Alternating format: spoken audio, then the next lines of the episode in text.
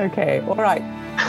so, my very special guest today is Anna Somers-Cocks, OBE, and um, a little bit about her. Following her curatorial work uh, at the uh, Victoria and Albert Museum, Anna became an investigative art world journalist and uh, founded was the founding editor of the uh, English version of the art newspaper in 1990. And Anna, I know, is a die-hard Italophile, uh, kind of like I'd like to be, um, and uh, is now a fellow of the Venetian Academy of Arts and Sciences. Uh, so, Anna, just to start with, I wonder whether you could let us know your a favourite city and your reasons for that? Well, it has to be Venice, doesn't it? Um, the most beautiful city in the world, the most extraordinary city in the world, and one that I went to as a child. Um, and it's not true that children don't react to beauty around them. I was seven years old and I was completely knocked out by how splendid it was and we'll talk more about Venice later on in the mm-hmm. light, particularly in the light of um, of, of, of mm-hmm. 26. Um, and and do you have a favourite rural location? It, it, it, could be it could be a beach, but it could be a rural location. No, it's Cumbria. It's absolutely wonderful place. The Lake District, other, yeah. otherwise well, even even further north. I mean, oh. if you imagine the Lake District, uh, I like the sublime. I like things to be slightly austere, which is why I also like the the, the southern Tuscany, the Crete Senesi, um, which are quite almost bleak. Um, and if it didn't rain so much the whole time, I would probably go and live in Cumbria. yes, although I've heard that particularly during the pandemic, with the rush to the countryside, it's got quite crowded and spoilt recently. I think it's all relative. Indeed. yes. Um, yeah. Yeah, I I, um, I used to visit the Lake District a lot, and I did the coast to coast walk from um, which goes across Helvellyn uh, and and uh, and on Striding Edge, and then across the moors and dales. Um, and um, do you have a favourite building? And you, you might have two. You might have like a contemporary building uh, and maybe an older building gosh, favorite building. Um, As a piece of architecture. Yeah, Mies van der Rohe's um, um, uh, uh, World Exhibition building is so elegant. And I, I like it because it's what modernist architecture ought to be because the proportions are absolutely perfect. Uh, and um, unfortunately, very few architects get that right because if you strip away all all, all decoration uh, it, or it's all in the lines and the proportions. Uh, so i think i would say that one go and study it everybody. Go and work out why it's perfect. I think pythagoras you know with the numbers would have would maybe come up with some philosophy about why it's wonderful. Um, there's that well old buildings gosh old buildings what do i like very very much? Well um, i walked the camino de santiago um, in 2019 and Leon Cathedral is a, a, French cathedral, absolutely exquisite, with all its window glass intact, but one third smaller. It's like being inside uh, an enameled um, jewel of the 14th century. Uh, it's absolutely beautiful. And, and, and, is that, am I mistaken? Is that the the famous Santiago pilgrim route, or is it? Mm. Yes. It is. It is. I, I, walked. I walked from the Pyrenees to Santiago. Uh, yeah. It took a month, and it's seven hundred and sixty kilometers. And do you recommend other people to do it at some point in their lives? Yes. Yes. Uh, absolutely. It's a, it's it's when you find out um, the, you, you, find out the relationship again between human being and the land because you're walking it. Um, there's nothing between you and, and that. You sense the distances. You realize why villages are the distance apart that they are. Um, you tire yourself out in a kind of um, happy way. And um, you quite often quite blank. You know, you're sort of wandering along and saying, oh, there's some buttercups. Or, you know, uh, it's that kind of slowing down. Um, I also, I'm also a practicing Catholic. So I took part in, in, in the masses, um, which are celebrated every evening on the various stages as you go along. And then you arrive in Santiago, and this is this great um, cathedral with, um, with, with where they swing the the, the incense. Oh. Above all, there's a sense of achievement, a wonderful sense of achievement. Everybody, everybody um, is rejoicing those who've made it, and and even the blisters are worth it. It's an old friend of mine did it. Um, I think soon after her husband, who was also an old friend, uh, Cambridge anthropologist, and she she did it with her their son, and she wrote a blog about it with lovely photographs, and it is just fascinating to read the spiritual journey, that the the kind of healing journey that she was on. It's something that I'd really like to do myself one day. Mm. Sounds well, uh, it's quite interesting. You meet you meet people doing it for the third, fourth, fifth really? time. Yeah, and uh, particularly men. Mm. Um, I think men find it a great release. Uh, women can actually chat about themselves to other women. Men aren't so good at it, and somehow the anonymity of um, the friendships you make there, which are, will last for an evening. Uh, people people don't tell lies. They don't tell you everything about themselves, but on the whole, they speak honestly about why they're doing it and then they talk about their feet. Um, but but but but um, there is um, a sense that you have pared away the rubbish from your life. It sounds, it sounds absolutely wonderful. And you, you said that you're a practicing Catholic. Have you were you born a Catholic, Anna? Yes. Um, my great grandfather was a friend of John Henry Newman, um, and became a Catholic when um, when um, Newman became a Catholic, much to the disgust of the family because uh, the family has always been very Whig, i.e., anti-Catholic. Um, in fact, they were even involved in getting rid of James II. But this, um, this is the Newman of Elgar's Dream of Gerontius. That is the very same. Yes, yes, yes, and lead kindly light. Interesting. All those things, all those beautiful yes, yes.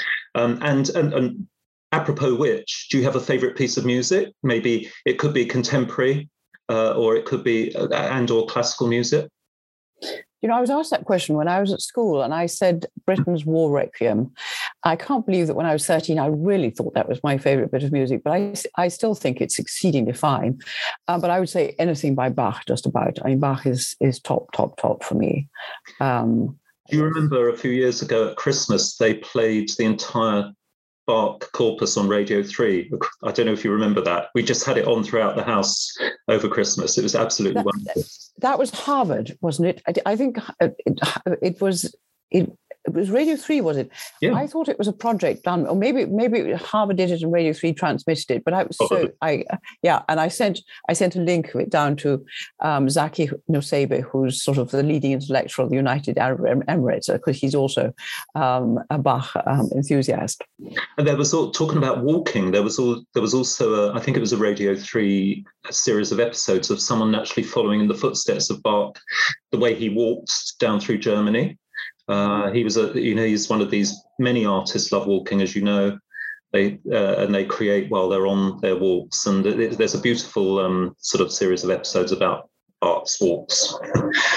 Yes, well, walking walking does connect you with the past. If you, if you, and that's why walking with a purpose. You know, you know you're going from A to B for for a reason, um, and to know that somebody sublime like Bach has done it, of course, is following in the footsteps. Yes, of, yeah, exactly. I've done it with Gustav Mahler in the in the Alps at you know the Austrian Alps and so on. So, um, and and um, so thinking about uh, your your your your life, Anna, um, can you remember? It's a kind of corny question, really, but can you remember how you first encountered art and what sort of age you were? I must have been about six or seven, and my father, um, who was the consul general in Munich at the time, really liked Baroque. So mm-hmm. every Sunday, um, uh, we used to get into the car after Mass and we would drive to see some Baroque monastery or church, and I would be car sick, and I absolutely hated it. But the what I saw stuck in my mind, and I has left me with a sense of the incredible refinement of Bavarian Rococo. And years later, when I became an art historian, I realized that I had not forgotten, I'd not forgotten the colors, I'd not forgotten the way in which things were put together. And then when I was about eight, there was an exhibition of Chagall in Munich. And I absolutely loved Chagall because Chagall painted pictures like mine. Hmm. um, that, that, was how I saw it. Uh, so those were my first encounters. And did, when you first saw Chagall, had you seen his work before, or did you just suddenly think, "Oh, he he he looks his work looks like mine"? When you're eight, you haven't seen anything before. Absolutely. Everything is everything is new. Yes, I often say to my my much younger students that you imagine what it's like in a world without the internet, and you've only got library books, and you live like in a a, a, provincial town outside of London and there's a little library, you know, uh, you, you're lucky if you find a book, any book about art in the library. But, you know, to investigate someone like Andy Warhol is just impossible unless you start going to the galleries. And there wasn't that much on display in those days. And now, of course, you can find any work of art just a click of, a, of, of, of the mouse. Yes, but but but I, it's it's. I do wonder whether we aren't bombarding our eyes too much. I once rather rashly said I'd be a judge in an international photography prize, and by the time I'd looked at two thousand images, I thought I was damaging my brain. I really did. I, I thought I'm never going to do that again. Yeah, I'm a judge um, on an emerging artist panel in London, and every year we have to look through on the computer. We have to scroll through 2,000 entries and you kind of it's quite interesting because you get used to you do see things that suddenly stand out uh, but it's not a nice thing to have to do really yeah. um, and um, could you say something about your education your, your educational studies at uh, degree level anna Right. I was at Oxford, and I uh, in those days you couldn't study an art history. Art history. I don't think I would have done anyway because there was a feeling that art history was something you studied after you'd already learned something. So you were either, you know, had a degree in languages or in history or something, so you could bring something to the table. But I could do a special subject in Burgundian miniature painting because there was a great, very great scholar called Robert Delaissé, who was temporarily at All Souls College. And um, so there we were looking at uh, 15th century miniatures and leading on to Van Eyck, Roger van der Weyden and Van Eyck. And he would not allow us to come up with a single theory about anything, or indeed an iconographic interpretation. He said, You guys just don't know enough. I want you just to look at an image. I'll give you an image. And next week in your essay, you would have told us, told you will tell us what you have seen in that image. So he taught us to look and very gently then led us into the main themes of what was in the mind of the artist at the time. I've never forgotten that. Start with learning to look sounds like a tremendous way of teaching actually.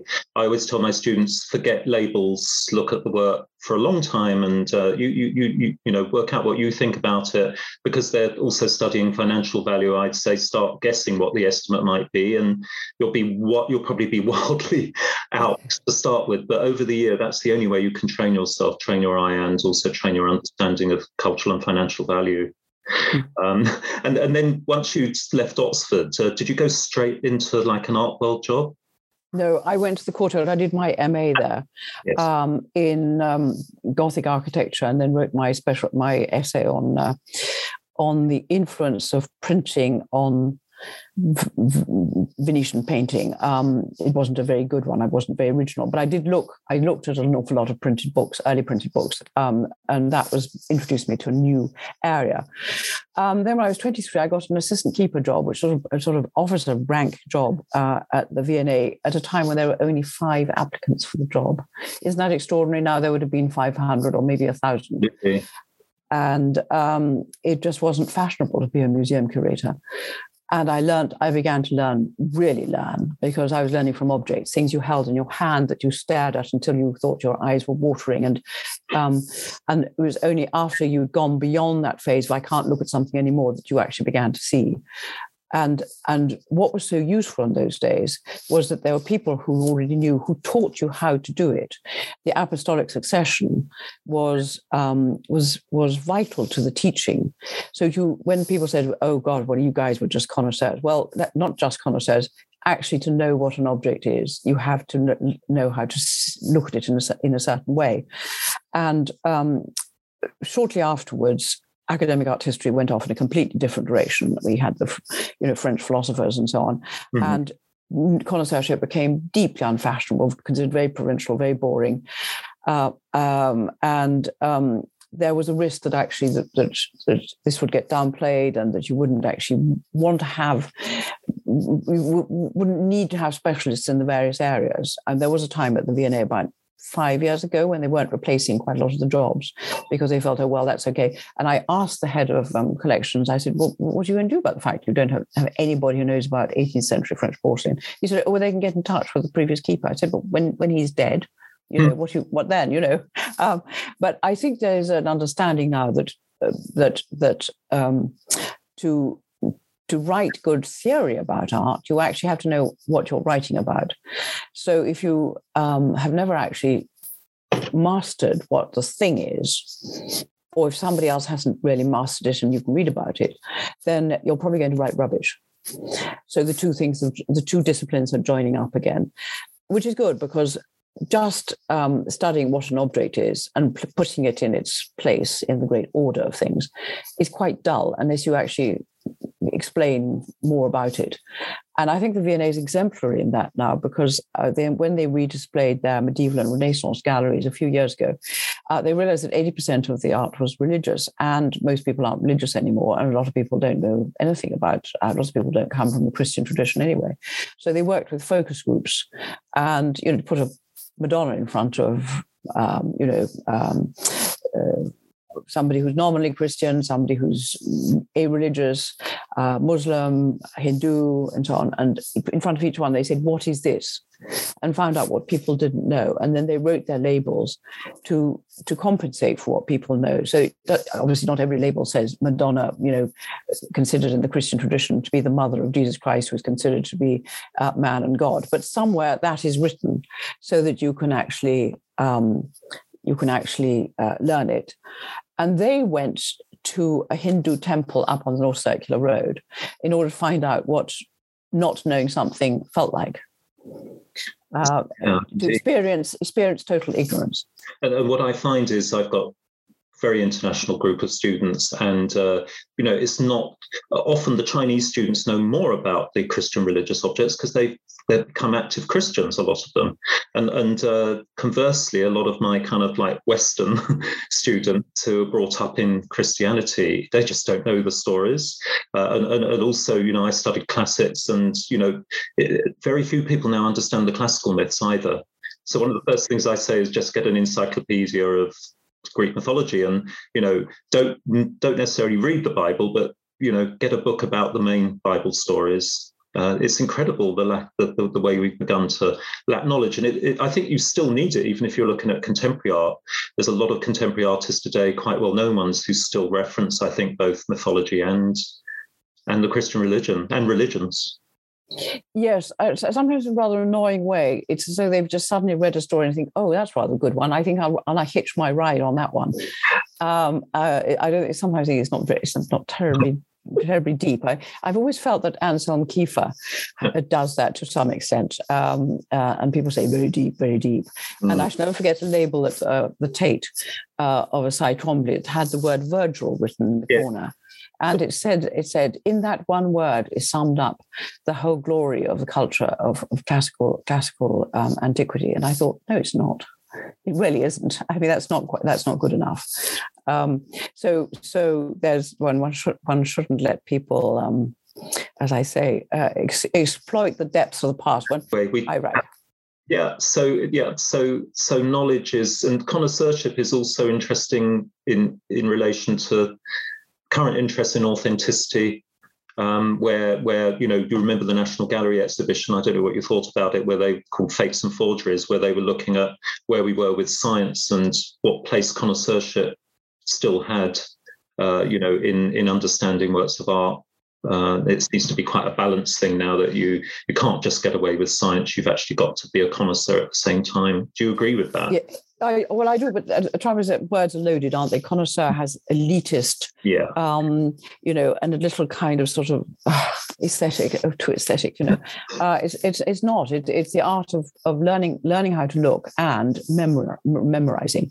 I mean, it's it's the, the, magical thing that wine experts do. That they've tasted a great deal of wine and remembered what it tastes like, so yeah. they they they they not only knows what know know what's good, but they know what's what. Hmm. Um, that is equivalent. And even in the 19th century, Giuseppe Morelli, uh, he, you know, he, he, he comes out with these wonderful statements saying, uh, forget theory, forget theoretical books on art. You've got to actually just look.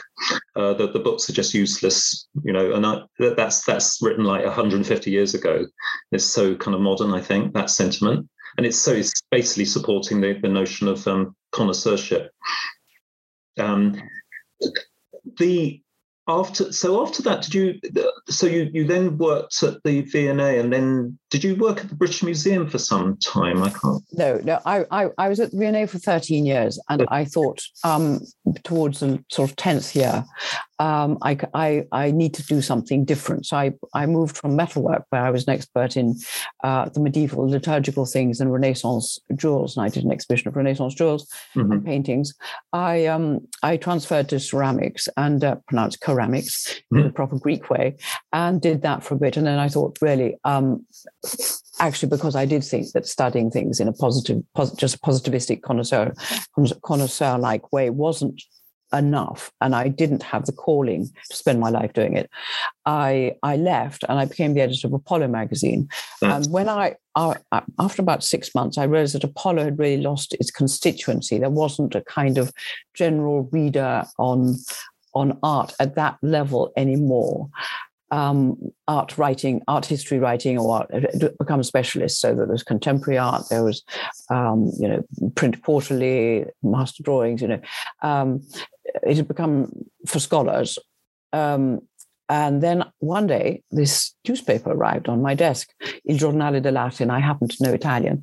And I saw this newspaper that reported on the world in which art happens. That's how I describe it. It's it's it's it's not it's not about art history. It's not about any branch of art. It's about anything that matters that has happened in that month or is going to happen in the following month, um, internationally in all branches of of art, from um, classical antiquity through to uh, through the most contemporary art market. But it was not corrupt. It did not pay for articles to be written about artists who happen to be advertising, you know, that sort of thing. And I thought, Eureka. And I um, asked around until I could find uh, the name of the person who did it. Met him in Rome. Um, he then asked me to start a, a, similar newspaper, different news, obviously, but for the English speaking world. And then shortly afterwards, I married him, which is why I'm Anna Somers-Cocks, but also Mrs. Umberto Allemandi, uh, Umberto Allemandi being the publisher. Excellent, and uh, and then there there I think there's a Russian edition then developed, if I remember rightly, and French, I, I, yeah, sorry. sorry. There's there's French, there's a French edition, um, there's a Russian edition, there's a Chinese edition. Exactly, and uh, no, I, I I I concur with you there. I, I, I always tell my students, you know, this is an unusual investigative newspaper. You know, most newspapers today are just living off other people's work. And I, I know the art newspaper, I, I know a lot of the articles that appear in the newspaper often appear beforehand in the Times or whatever. Um, so it's just nice to read an investigative newspaper. I think the only other one I can think of probably is the Financial Times. Uh, you know, particularly the weekend editions, which is actually still an intelligent newspaper with a lot of investigation.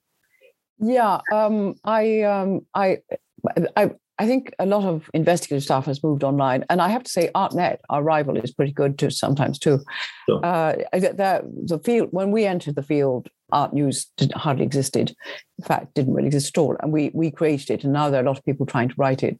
But all all news news news news is is is um um, softened up, shall we say, by the PR machine. Yeah. It doesn't make any difference whether you're in the art world. Uh, you have to just resist. And that is the hardest thing to do because you are bombarded with it by the whole time. You have to sift out what is the real story behind the, the sort of schmoozy put bit that's put in front of it. And quite a lot, it's kind of it's so easy to say what a sale took place and this fetched a record price. Boring, boring, boring. I, I said you had, I'm not interested in record prices. Who remembers a record price? uh, I mean, apart from the Salvator Mundi by Leonardo da Vinci, possibly, or not, as the case might be. Um, most people just, you know, expect arts prices to go up, and and they never get told about the ones that don't sell and why they don't sell. It's very interesting why things don't sell. Mm, absolutely. Right about that as well. No, no, definitely. And um, can you can you talk about maybe a highlight or some highlights of uh, of those years, those early years, maybe working as editor of the art newspaper? Any any particular interviews or incidents that happened that really stand out in your memory? I do remember a complete flap on because Francis Bacon died, and um, it was quite pointless. Obviously, you were doing a monthly newspaper and you didn't have a website yet uh, to, um, to, to to write an ordinary description of Francis Bacon and his career. And uh, because we were arranged international, we were picking up news from all over. We discovered that in France, he'd given his last interview in France, so we got hold of that and we translated it. Now that wasn't our piece of piece of news, but it, if we hadn't been international, we wouldn't have seen it. And and as a result, we published the last interview with Francis Bacon um, in English, and we were quite pleased with that. I liked it for um, the engagement. I mean, we were we espoused very early on the um, the, the criticism of the market in antiquities by because it was quite clear that uh, selling selling illegally dug up stuff was damaging to the kind of world's world's history. You know, every time you wreck a site, you lose the information. So we campaigned on that for a bit, and now I begin. I would I would be inclined to campaign a little bit on the other in the other direction. Say, listen, you you now that um, you have uh, international legislation and you you know uh, UNESCO um, 1970 um, um, convention has basically killed the legitimate market for antiquities, even though people are still digging things up. One should one should um, allow um, things which are, don't have a provenance, but which quite obviously haven't been dug up recently, to be sold even without it. Because what's been happened is there's now a large n- number of items which are unsaleable because they simply can't prove that that, that um, a provenance from before 1970, which is absurd. Yes, and even things like the Sevso treasure, I would argue, using kind of ethical relativism, that it'd be in spite of the fact that it was very, very dodgy, it's it, it's illegal export, um, and you know Peter Wilson at Sotheby's was involved, and Lord Northampton. Uh, they can't get rid of, as you know, they can't get rid of it now. It, I remember going to the, you probably went to it as well. The, they had a preview at Bonhams where they they searched you. You went in, you couldn't take a camera in or anything, um, and uh, but that remains not on public display, and it's such an important collection of objects that it should be on display. I don't know your opinion on that. Do you think it should be in a museum? Um, with sort of um, health warnings. Yeah. Uh, yeah. Uh, I yes, well, I think I probably do, but um, I can see why museums have adopted this attitude. But it, it, it, as a friend of mine put it, they've become Taliban's. They've gone too far yes. in, in in that direction. Mm. Uh, uh, I, I, think Hungary has actually bought a few pieces of it, um, and, as we all know, Hungary uh, is is not politically correct at the moment, and they're very nationalistic. And they they're, they're on one of the pieces there is the Latin name for um, Lake Balaton, which is the main lake in Hungary, uh, which is one of the reasons why they say that the treasure is might have come from what what what is now Hungary. Um, anyway, the, the, Hungarian government decided they were going to take a punt on it, and they bought some of it. Yes, I, I remember um, Cristina Ruiz. You you will know, um, she's one of the journalists on our newspaper, and she came and did a lecture for us on on the ethics of journalism, of art journalism. And you probably know what I'm going to say. The story she tells is when she did this investigation into um, uh, what do they call the tombaroli uh, in Rome, and she went with them, and she had your legal experts sort of telling her that you know she mustn't touch anything and just observe.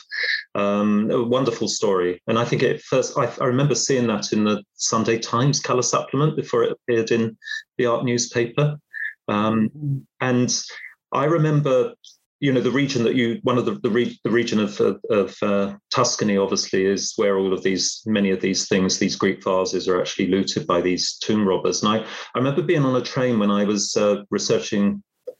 I, I, was up in Florence, but I was researching in the Bay of Naples, in Pompeii, and um, this there was I was a young man then. This this young Italian girl got into you know they were all separate compartments. They used to be with the corridor, and we got talking, and um, uh, she she said, "Oh, what do you do?" And I said, "Oh, I'm a classical archaeologist. I'm researching Pompeian painting." She said, "Oh, my boyfriend." And my heart sank. She was quite cute. my boy, my boyfriend uh, works in that field. I said, "Oh, what's he do?" She says, "He's a tombaroli." I, I so it's a good thing to be a tomb robber, you know. So we spoke a little bit about that. well, I, I, mean, apart from I mean the fascination of actually, you know, being in on, as it were, a burglary, um, it, it, what we discovered, which is is is so important to realize, is that what the amount of money that Tombaroli themselves actually make is so small. Yes, uh, and even the middlemen don't make that much. It's it's uh, then as it moves up up up the the the the, the stairs, the, the steps of the market, it then becomes big business.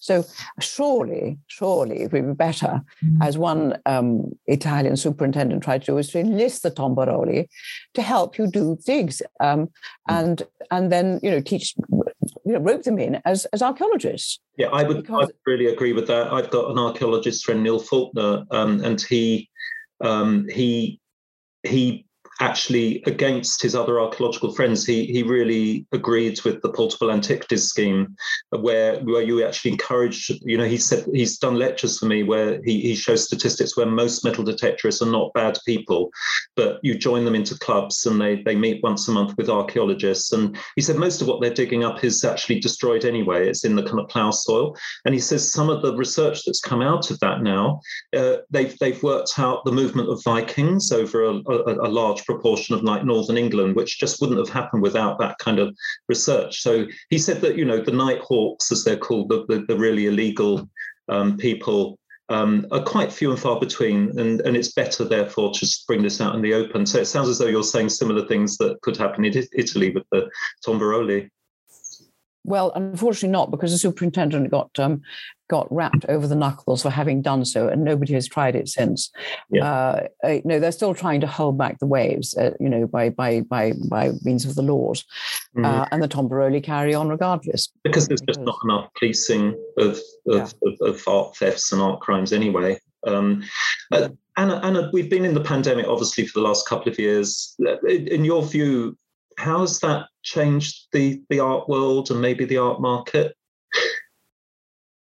you well, uh, I, I, never quite know what how to answer questions about the art market because I, I'm not quite sure it really exists. Okay, well, you're but but, but I, will say I'll say this. Um, uh, we talked earlier about sort of visual fatigue. Mm. Um, there is a risk that that it will downgrade um, our the freshness of our of our vision of art.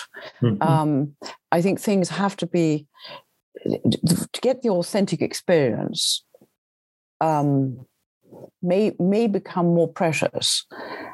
Uh, I mean, there are all kinds of wonderful things you can do. I mean, I adore the fact that um, with the Google project, you can um, look up um, the details of an Islamic building in Damascus and go in and zoom in on the finest, finest detail in a capital. So you're literally looking at it like a connoisseur. Um, but all this art that's made for the screen, I'm not sure I really believe in it um, mm-hmm. any more than computer games. I mean, it's fun. It's um, well, it, it, should be fun. Of course, it doesn't become fun when it becomes so much money. Um, then it becomes um, serious, and, um, and, you know, I, I, I'm, I'm too old. I'm too old for it. I, I, mean, we have these discussions all the time at, at, at the institute and with the students, and there, there are there are some of them who just love the digital aesthetic, and, and and most of them, I'm pleased to say, you know, they get it, but they they they just want to be back in the bricks and mortar art world, you know, going into galleries and actually looking at objects and and, and so on. Um, and Venice is obviously very important to you. Um, can, can you talk about your earliest memories of visiting the city? Yes, I can.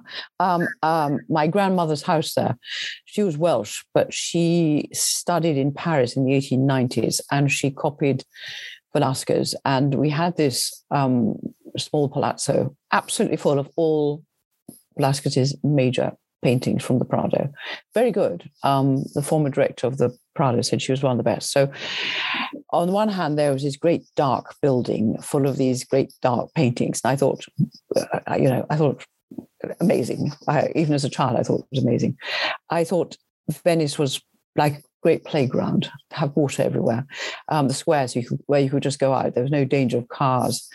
I still think it is a model of how one can live in a civilized way where you walk um, where there's no alienation. Inevitably you see you know your neighbors you see your neighbors. No chance of somebody um, dying in a, in a in a flat and not being found for three weeks because the neighbors would say well what's happened to old signora lucia? You know? Um, i absolutely loved it from day one and I, when the house was sold when I was 19, I, I, I, I, vowed never to go back. And I haven't gone back except when I've had to, when I've had some work to do. I've never gone there as a tourist. I then became, years later, the chairman of the Venice in Peril and Fund. I succeeded John Julius Norwich at that. And I realized that the, the saving of Venice is a scientific issue. It's a scientific and decision making issue. Um, restoration is fine, but it's sticking plasters on on on a very very ill person. And the sea level rise that is being foretold by the Intergovernmental Panel on Climate Change's recent report in August is actually the death sentence for Venice, unless at COP26 we get our act together and keep the temperature below two degrees. And even at two degrees, um, the uh, there's going to be continuous rise in sea level, not only this century, but centuries to come. Therefore, um, Venice needs to have a completely different approach to how it it it looks after itself. It's not something where you can invent something, pay a lot of money, build mobile barriers between the sea and, and the lagoon, and say, right, we've done it. It's not that. It's going to require co- constant vigilance. And if it doesn't get it, Venice, honestly, will be falling to bits by the time um, we reach the end of the century. Do, do you think there are parallels there with what we the news we're hearing from COP26 that although they've made some uh, leeway, that it's just not going to be enough, according to many scientists. Do you think that that is also frustrating about, uh, you know, the, the, discussions about Venice that nothing ever really seems to be done? And maybe you could talk about the floods. You know, they they seem to use the the, the flood barrier as a, a kind of token thing that's going to save Venice. Maybe you could talk about that as well. There's there's a there's a great misunderstanding about Venice flood protection because they can, people confuse um, intermittent flooding events, i.e., you know, a storm surge, water comes in, and sort of about 24 hours later, it, you know, the whole thing subsides and goes out again. Um, that's like, like sort of fever peaking um, uh, with somebody who's very very ill and so they, there's there's the um, acute phase but the underlying illness is the rising um, water level. Yes. And it's already risen nearly 40 centimeters since 1897 when they started taking measurements. If you, you know the Punta della Dogana which is where, you know, Pinault has his um, uh, collection. Well, uh, near there, there's a measuring point, mm-hmm. and everything gets measured from from from that, which was established zero datum.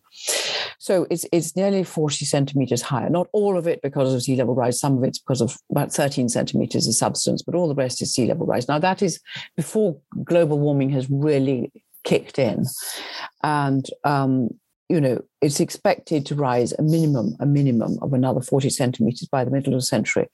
Um, anyway, uh, it could be as much as a meter. I mean, the Dutch, who really know about flooding, they're planning for a minimum rise by the end of the century of 40 centimeters, that is, if we all become very virtuous, and for a meter. And they also have a little team working on a two meter scenario.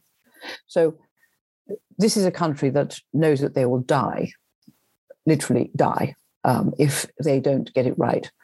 Um, we need to take it as seriously as as they do.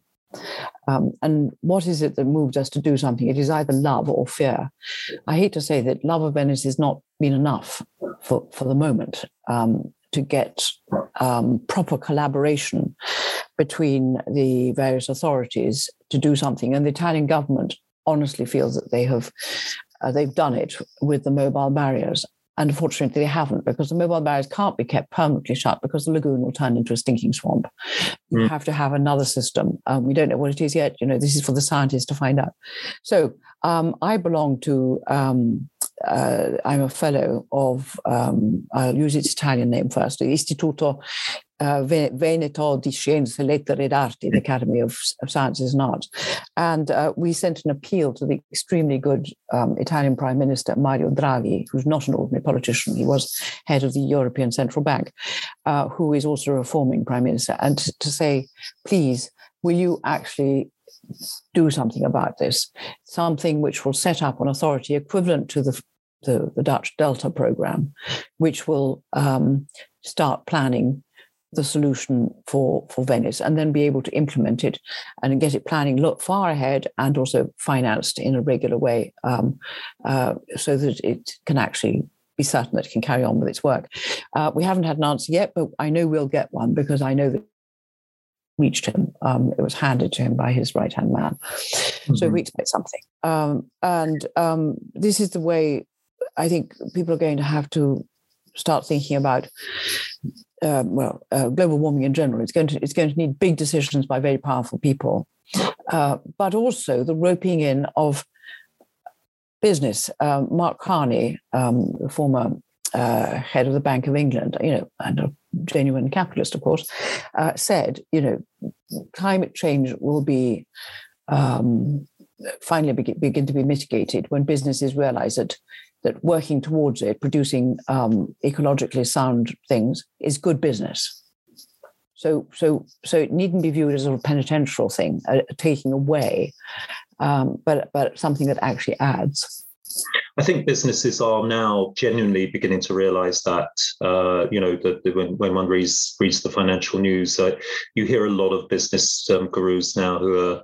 Um, yeah, who are very aware of that. We've got people like Elon Musk, the kind of maverick guy, but you know, I think there's a lot of people out there who I I, I I'm a glass half full person. What what with Venice though, it, it, it, I don't see that there is. Do you think there's any hope for the future of Venice? Yes. Am I right in saying I have, I have, I have, to say yes, don't I? Yeah. Of course there is. Yes. Uh, you know, if, if you brought in the Dutch um, and some European Union funding and the Italians put some funding in, uh, and you had a well concerted plan, of course you could protect it. Yeah. I mean, what is going to be much, much harder is, is countries like Bangladesh. Um, that's a whole country that's, that's at risk there. And I've heard people say to me, um, you know, the saving of Venice is a matter for the elite. Um, think about Bangladesh. Well, of course, I think about Bangladesh, but it's not either or. Uh, and and letting Venice uh, go to pot is not going to help the people in Bangladesh. So um, that we, we shouldn't confuse these things in our mind. Mm, no, but I think it's very, very good to make people aware that you know it's not just all the the, the, the lovely cultural sites uh, uh, that, that, that we visit that we want to save. It's there, there are people in Madagascar and so on who are in, under real threat, as we've seen recently in the um, in the news. Um, so so well, let's keep our fingers crossed on that, Anna. And um, do you think is, is it really linked to? It's totally linked the future of Venice to uh, global warming levels, um, or or has it got has it got its own situation? or is it a kind of mix of its own situation and global warming? Well, there are all the other aspects like the tourism, the, flow of tourism, um, which should obviously be rationed you know, um, I, I, compare it to the, the, early use of motor cars. When when motor cars were invented, you bought a motor car, you put it on the road, and you drove it. There were no rules; you just drove it. Um, and at a certain point, there were so many motor cars that people started crashing all over the place. So they said, "Okay, you know, now we'll have, um, you know, people drive on one side of the road, and the other side you have to learn how to drive it." And and um, I'm afraid that tourism, with the number of people who want to go to particularly beautiful or particularly famous sites uh, now so great the old laissez-faire attitudes can't continue. You're going to have to have a system of rationing. I think everybody should be able to go to Venice, but you you will have to book. You know, um, 600 people fit into a theatre, 601 people don't, mm-hmm. um, and that, yeah, that, that's that's one thing. Um, uh, but that is minor in a way. That just requires a decision uh, it can, can, be done relatively easily if people didn't row so much about everything. Venice, the problem about Venice is that people row, and um, the other, the rest of Italy, tends to stand back and say, "Whoa, we don't want to get involved," um, and that's been successive governments' attitudes. Yeah, I mean, I uh, we we actually visit the Biennale. Uh, you know, I've, i usually have about eighty students, and you know, we fly out there and I'm already now with COP 26 sort of talking to our trip organizers about are there ways that we can kind of reduce this kind of you know i mean it's an ethical decision because i think it's good for the students to see what's going on there. And we always talk about you know the, the, the venice in peril and and all that. And they they, they like to see the biennale but uh, part of me begins to feel quite guilty flying into marco polo you know with all these people. I don't know how you feel about that. Well, that, you can go by train. Yes, I mean the Orient Express would be a lovely idea. Perhaps we could it's much more expensive, but um, I mean that that that is the point. Uh, yeah. If things are rationed, we might well cost, cost, more. Yeah, no, we might well do that in the future. So, so, so Anna, um, maybe we could just finish with you say, talking about maybe what you're doing now, any kind of future plans uh, you have, and maybe a kind of day in the life of uh, Anna Somers-Cocks. well, first of all, I'm a retired lady. Um, I have Umberto Allemandi is uh, is 83. He's in great shape, but I, um, I, I, I, you know, he's an Italian husband, so I cook for him supper, lunch, and and but um, he's very nice.